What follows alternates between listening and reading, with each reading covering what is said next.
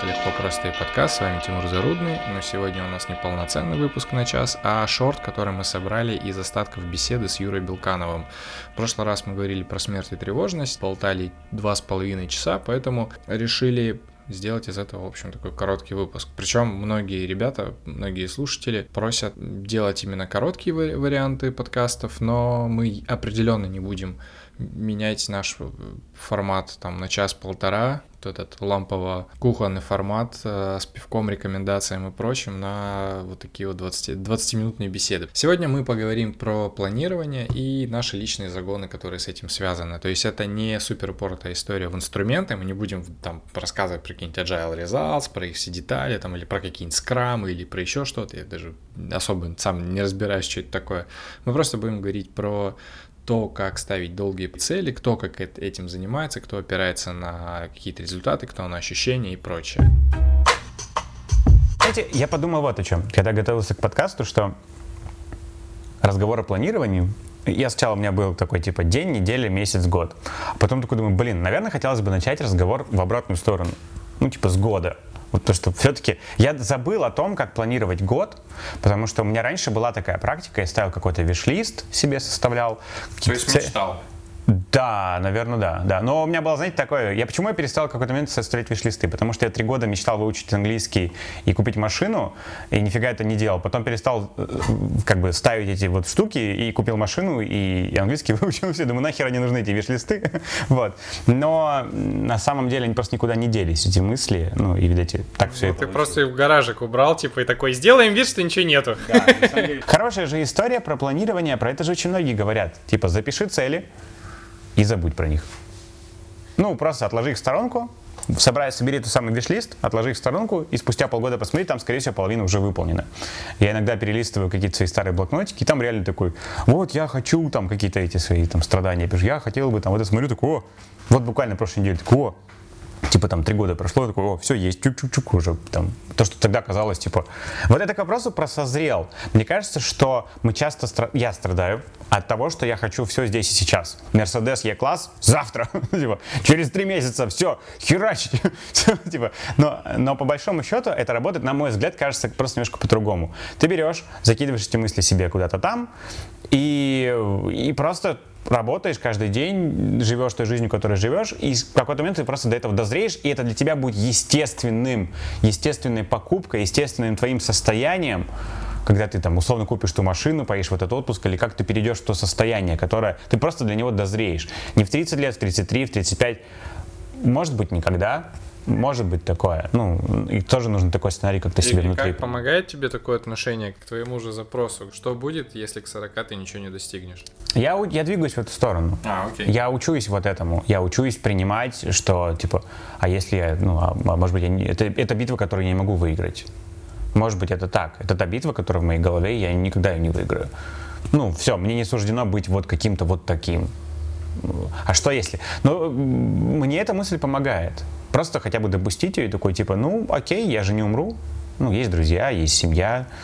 Ну, типа... Всегда можно начать заново. Э, да. Меня эта мысль ну, всегда греет. Короче, ну, как бы я вот думаю, что, да, блин, да нормально все будет. Вот. К тому, что мне кажется, что виш-лист, виш-лист вообще хорошая история все-таки.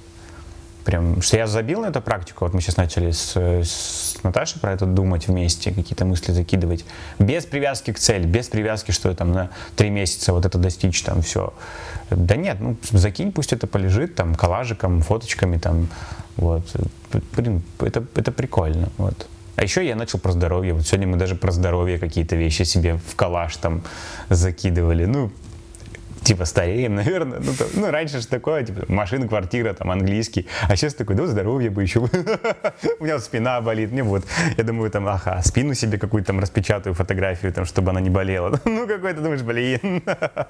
Но это же тоже как бы часть жизни. Я рад, что мой мозг ее начинает допускать, что не только есть жизнь, это работа, а еще есть какие-то там другие там части много лет я себе на год ставлю даже не цели конкретные какие-то, а ачивки. Будет здорово, если будет вот там, если я реализую такую возможность. То есть вот очевидно в этом году у меня будет возможность вживую побывать на лекции там такого-то чувака или там съездить вот туда-то. Будет круто, если получится. Если не получится, то окей. Вот это очень классно реализовано там в Apple Watch каких-нибудь. То есть тебе говорят, братан, в этом месяце у тебя есть возможность получить э, кусочек пикселей. И если ты там 350 минут упражнений закроешь, тебе будет радостно. А если нет, то нет. Для чего это нужно мне? Ну, то есть я там каждый год ставлю, вот, я хочу там попасть на живую лекцию вот такую-то, пройти там большой курс там вот там-то, съездить там туда-то, ну, то есть, может быть, там неделю пожить без планов или там месяц пожить без трат или наоборот там отпустить там финансовые какие-то вожи, ну, то есть это вот такого разряда. У меня там как-то была ачивка там прожить год так, чтобы вот я мог себе позволить каждый день тратить там определенную сумму денег, большую. Ну, то есть у меня было куча накоплений, и я вот превратился в такого плюшкина и куркуля, я эти деньги там. Это я вот решил отпустить вожжи, выделил себе отдельный кошелек, положил на него N сотен тысяч рублей и решил, что в любой момент в этом году я могу себе позволить их потратить. Захочу, пойду куплю машину, захочу там каждый день буду покупать какую-нибудь там фигню или угощать друзей или еще что-то. Вот, вот все, вот так. И мне кажется, что это помогает не терять берега в рутине, потому что бывает такое, что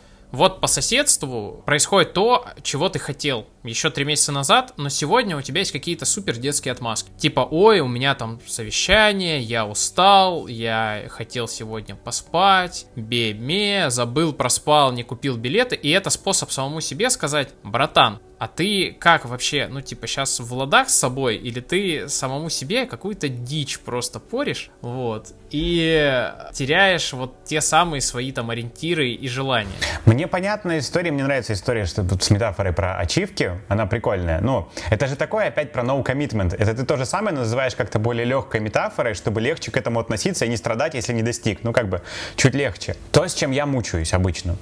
Мне понятная история с конкретными целями, но вот я только начинаю мучиться, что я их там достигну, не достигну, хочу всего сразу, там машину, квартиру новую, еще-то, еще, еще. Но э, обычно я мучаюсь больше с целями, состояниями. А, я бы хотел больше выступать, или я бы хотел больше писать на тему экономики и политики. Вот, например, у меня какие-то вот такие запросы изнутри идут, я бы хотел в этом году больше бы вот, то есть не конкретная цель достигнуть там, поступить туда, пройти вот такой курс, купить вот это, ну да, не какое-то результатная история, а скорее некое состояние. И как изменить свое состояние, вот оно есть сейчас вот такое, а потом оно стало вот таким, каким-то таким, я даже не могу это описать очень четко, но вот да, но вот, вот с этим мне сложнее всего работать, чтобы пройти какое-то из, изменение состояния. Я нашел ответ на этот вопрос для себя.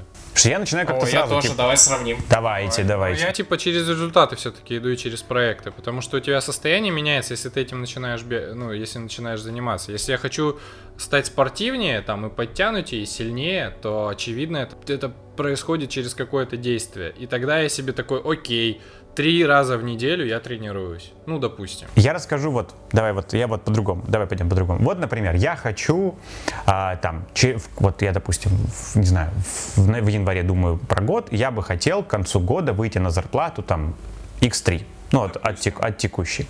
Вот, например, вот, допустим, это некое состояние, к которому я хотел бы прийти. Я тут же начинаю себе ломать голову тем, что, блин, а что это значит? Это значит, что я в декабре должен столько заработать?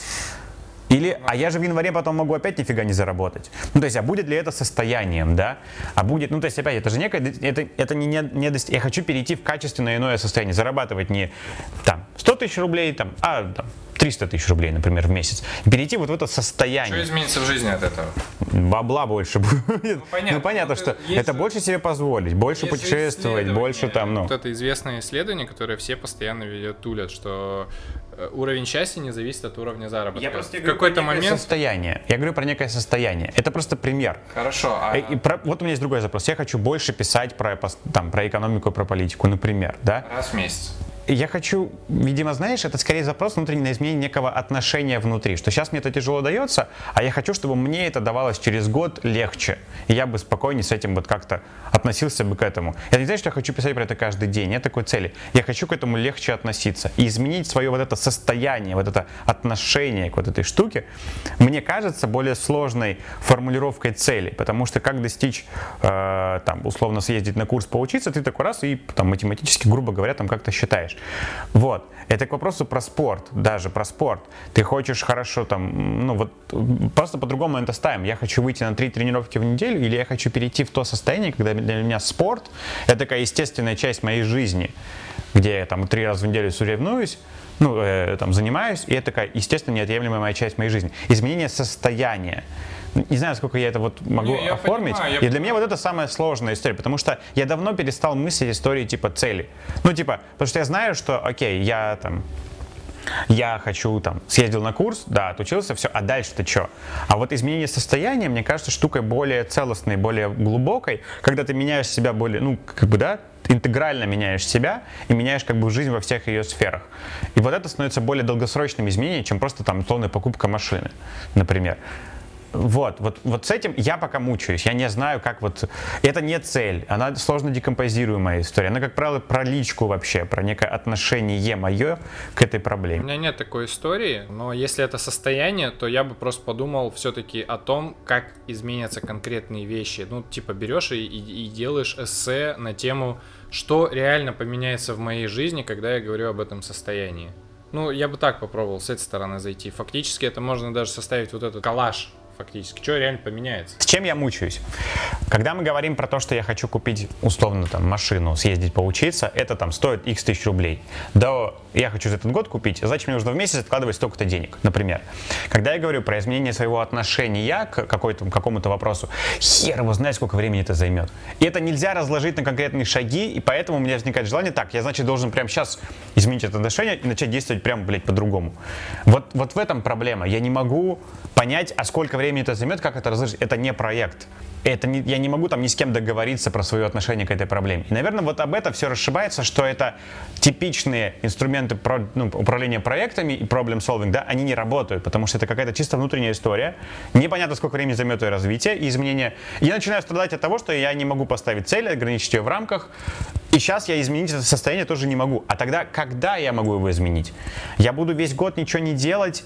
И, и- и вот понимаете, да? Вот, по- да. вот, вот с этим я мучаюсь. Смотри, у меня есть два сразу ответа на этот запрос. И тут я хожу не теми путями, как Тимур, у меня такие же сложности, как у тебя. Смотри, номер один.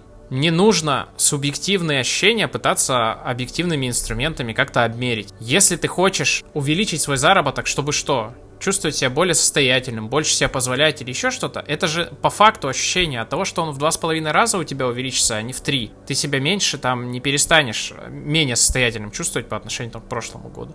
Поэтому вот я стараюсь фиксировать наоборот вот эти состояния. И как раз, когда я понимаю, что я не могу поставить четкую цель, ну какая разница, 10 или 12 книг я прочитаю за год? Я вот ставлю вот это. Хочу чувствовать, что я вообще, ну, читаю художественную литературу. У меня вот такая цель была вот конкретно на этот год. То есть хочу чувствовать, что я, ну, как бы, просто ее, читаю и больше там по сравнению с, с прошлым разом.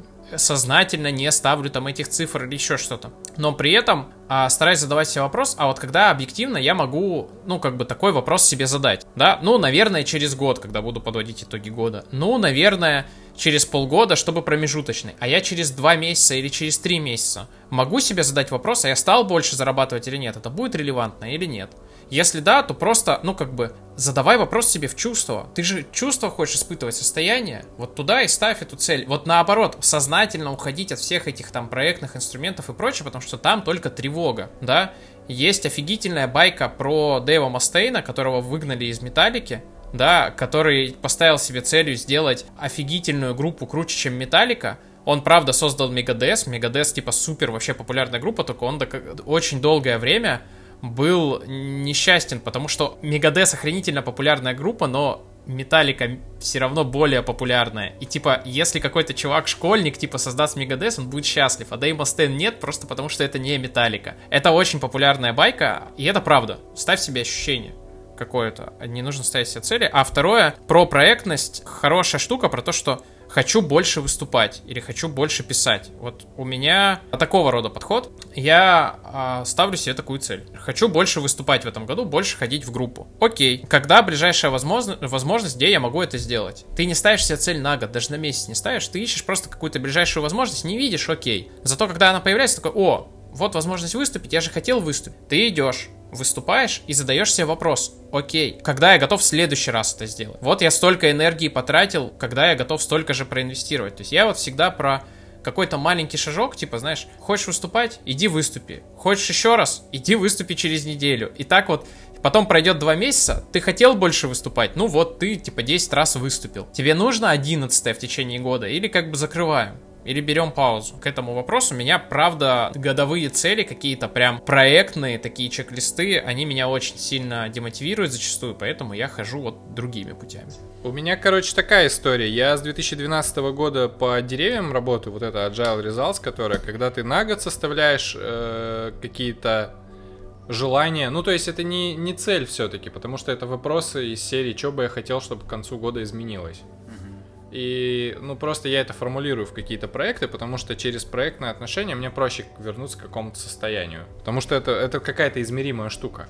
Э, сейчас мне, я каждую неделю в воскресенье подбиваю какие-то задачи на, ну, на следующую неделю, но у меня я отказался, короче, от э, квартального и от э, помесячного планирования, потому что у меня внутренний цикл работает на 40 где-то 45 дней. Я это случайно как-то понял, и мне проще делать такие спринты на 9 недель. И я ставлю не цели какие-то жесткие, а вот э, в начале перед спринтом я просто неделю хожу, туплю, плюю в потолок, отвечаю на вопросы в фоновом режиме, что мне важно, что бы мне хотелось там за это время примерно сделать. Хотя, потому что это время я хотя бы представить могу. ну, потому что, типа, год сложно представить. Или там даже, или там э, квартал, там, что бы я хотел сделать к концу лета, например. Да хрен его знает. И э, мне в ощущении, я не зря говорил про рефлексию, ну, почему это важно. Я снимаю фильм года, уже 7 лет. И это очень важная штука, которая про смысл, про то, которая не только про то, что я бы хотел сделать, а про то, что смотри, чувак, ты что-то уже сделал. И это очень важно э, монтировать там каждую неделю, потому что ты смотришь, как фильм этот растет постепенно, и что у тебя действительно есть какие-то важные запоминающиеся вещи. И в этом году э, вся эта штука у меня претерпела изменения. Я еще делаю войсы каждой неделе. Я просто мои мысли такие. Как будто я себе из прошлого звоню себе в будущее. И ты рассказываешь про какие-то переживания, еще про какие-то вещи, комментируешь там. Я не знаю, насколько выйдет фильм, я постараюсь не, не выводить его больше, чем за час. Ну, я не знаю, как, как в таком формате его показывать. Последние три года я показываю фильм друзьям, с которыми мы встречаем Новый год. После полуночи я снимаю последние кадры, потом ставлю на рендер, и мы такие, оп, и через час смотрим, как год прошел. Все такие, о, круто. А здесь такой, там, там, знаешь, там... Бубнешь твой. Да, бубнешь, там вместе такой хтони, там, вот, что-то нехерово. Из этой серии. И они такие, бля, чувак, что ты, где, где комедия? Где, где история про то, как мы классно год провели? Вот. Но мне кажется, так честнее, мне просто так интереснее. У меня, короче, такое отношение. И я стараюсь себе жестких планов не ставить, я просто ориентируюсь на то, что мне нравится. Про ну, как, у меня какая-то банальная история, что, типа, понятно, есть день, неделя, там, месяц, я иногда думаю квартально, типа 90 дней, 90 или 100 дней какие-то штуки. А, я замечаю, что тут скорее я все-таки про, больше про эмоциональную, наверное, часть, я замечаю точно, что моя способность планировать и как-то, ну, она сильно зависит от внутреннего состояния, от какой-то уверенности, от внутреннего ресурса. Вот если его достаточно, чем более я сейчас вот ресурсен, тем больше я могу увереннее заглянуть вперед и предположить, что вот как-то так оно и будет, значит мы достигнем. Ну, то есть это будет некая вера. Вот. Это сильно может колебаться, и я прям замечаю, что когда я выбираюсь из каких-то сильных эмоциональных ям и потрясений, я последний раз собирал себя буквально по частям, типа я планировал на день, я даже неделю не очень себе представлял, и постепенно я там через неделю попробовал уже планировать там на недельку, потом я 2-3 недельки поработал в режиме недели, потом в следующий раз я уже спланировал себе ну, какие-то цели хотя бы на месяц. Это какая-то внутренняя некая смелость, что я смогу, вот, некая вот уверенность в том, что получится, вот. Мне кажется, что вот это сильно еще вот даже влияет это к вопросу про, как, как, как про оценку компетенции, собственно. Мне нравится метафора, которую, которую я придумал в конце курса. Себя не похвалишь, как говорится. А, но на самом деле она для меня очень хорошо работает. Я понял, что есть э, внешние обстоятельства, вроде моря, на которые ты, в общем-то, очень опосредованно можешь влиять. А ты вот можешь влиять на, на, на свою лодку. И то есть, если ты будешь упарываться по задачам и там поднимать себе паруса, когда у тебя лодка трещит, короче, у тебя там пол половина снастей там снесло, там пробоина огромная, а ты летишь на огромную, ну ты вперед и при этом еще и горишь, потому что этот поезд в огне, то херово у тебя получится, чувак. И поэтому в такие моменты я как бы сжимаюсь и обращаю внимание на самые простые вещи. Ну, то есть, когда мне хреново, я понимаю, что, блин, окей, на эту неделю у меня план спать по 8 часов. Команда внутренняя такая, что-то собирается там, что-то делает. Телами мертвых товарищей забивает пробоины. А я хотел про планирование две вещи рассказать. У, у меня, ну, там, в принципе, каких-то прям супер особых хинтов нету, но было два режима, которые один в прошлом летом, другой прошлой зимой мне сильно помогли в работе. Первое.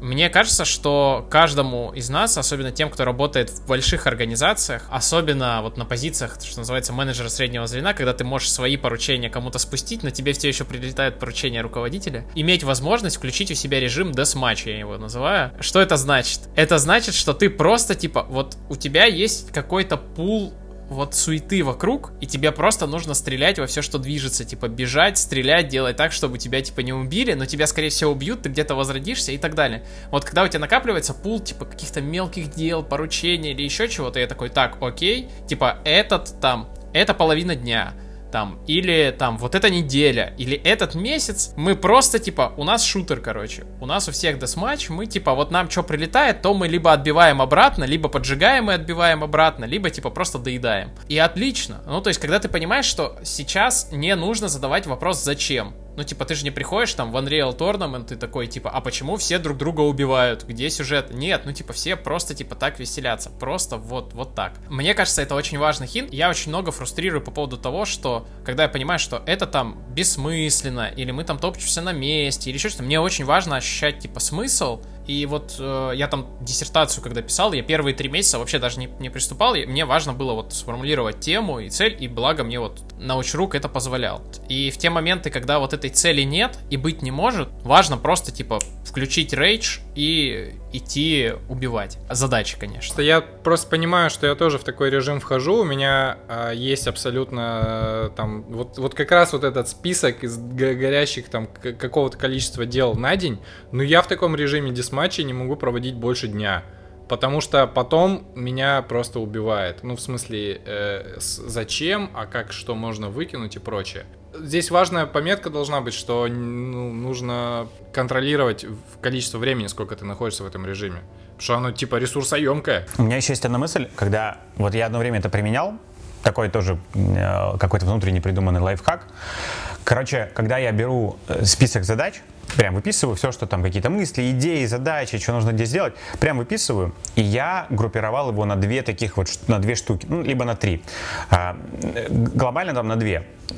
Сделать и подумать. Вот я так для себя называл. Потому что не все на храпом берется. У тебя выписан какой-то список, что-то из этого может быть вообще вопросом, это может быть не задачей. И я разбивал это на две таких части. Сделать это то, что как орешки уже надо вот написать, отправить, позвонить, тут вот сказать, ну как бы, да, там, отверстать, что-то еще, какое-то сделать. Такое чисто механическая история. Да, она где-то там, она все равно требует ресурса, но она уже такая в голове созревшая, понятная какая-то история. А вторая часть, это такое вот подумать. Все, где результат будет, я просто подумаю сгенерирую какую-то задачу, уже как-то ее трансформирую. Вот это очень помогает, потому что когда это все в одной в куче, не все, ну, вот так вот нахрапом берется. Нужно, ну, ты прям чувствуешь, что, блин, блин, э, подожди, это вот, ну, это еще нельзя сделать, оно еще не созрело. Мне нравится история у Basecamp, э, у них есть такая штука, прям в системе встроена, Hill Charts они это называют. Это даже не суть там к самой системе, когда такой график идет, э, слушателям вообще удобно, кажется, ну, приложишь потом, я могу скинуть ссылку. Hill Charts. Когда а, вот есть проект, и ты смотришь на проект, прикольно, кстати, вот никакой не burn как это в Agile каком-то. Как строится? Э, он идет, график такой, как холм, да, ну вот, э, и все задачи, все группы задач, поэтому по этой э, линии как-то распределены. И у него, по сути, есть такие, грубо говоря, два, две части, что сначала ты как бы, у тебя задачи проходят режим некого refine, осмысления, формулировки, додумывания, а потом они уже идут на спуск, то есть на реализацию. И ты смотришь на проект, у тебя эти задачи или группы задач на этом Charts раскиданы, и ты смотришь, про что вы еще думаете, да, и как бы вот, ну, а что только на старте в размышлениях вы тестируете, а что уже идет в реализации, уже более операционно традиционная. Тоже хорошая такая раскладка, ну вот та же самая история, по сути. Когда ты как-то раскладываешь вот эту вот часть. Она больше как раз вот такая про, ну, про ощущение, да, это не твердые этапы, как бы типа, да, там в бэклоге, в работе, в тестировании, да, там вот и, и сдано. Это более гибкая, такая более отношенческая история к, вот, к тому, как ты воспринимаешь эти задачи. Да? Тоже полезная, мне кажется, штука, вот пробовать вот так смотреть на задачи. Вот. Вот э, это вот то, что я пробую, когда вот... И вот когда я, допустим, беру и разгр... разграничиваю на две части, сделать и подумать, вот то, что сделать, как правило, я прям иду, там хоть сколько, может быть 10 задач за день сделал, все, потому что я нигде не торможусь, не надо, например, думать, я иду и просто как бы типа фигачу одну за другой, ну и как бы нормально, нормально. Но да, это заканчивается, это я с тобой согласен, да, это типа, у меня бывает эти, эй, с отпуска приезжаешь, сейчас попрем, ну и там месяц, короче, несешься, думаешь, все, вот я сейчас всегда буду таким, ну нет, через месяц такой, спад какой-то, ну. Так вот, вторая штука называется режим доверительного управления. Это на ту же а, проблему а, реакция, да, когда ты понимаешь, что ты своим временем или там целеполаганием не можешь полностью управлять. Ну, то есть это происходит в больших командах распределенных, на быстрых каких-то проектах и прочее. Вот в такие моменты важно себе сказать, я иду туда, и вот моими действиями полностью вот управляет вот там вот этот человек, да, то есть я вот там исполнитель. Вот мне сказали, вот, вот, вот здесь вот эти две грядки копай, и я их буду копать с полной самоотдачей и прочее. Но по факту, да, э, сейчас вот мои цели ставит и моим временем управляет вот кто-то другой. Важно, правда, определить, кто это другой, чтобы там всех не слушать. Но это тоже для меня очень важная штука. Просто это зафиксировать и сказать, что вот на, вот на этом проекте, вот эти две недели я без лишних вопросов делаю все, как мне говорит вот этот человек. Такой, такой хинт, который позволяет мне справляться с действительностью.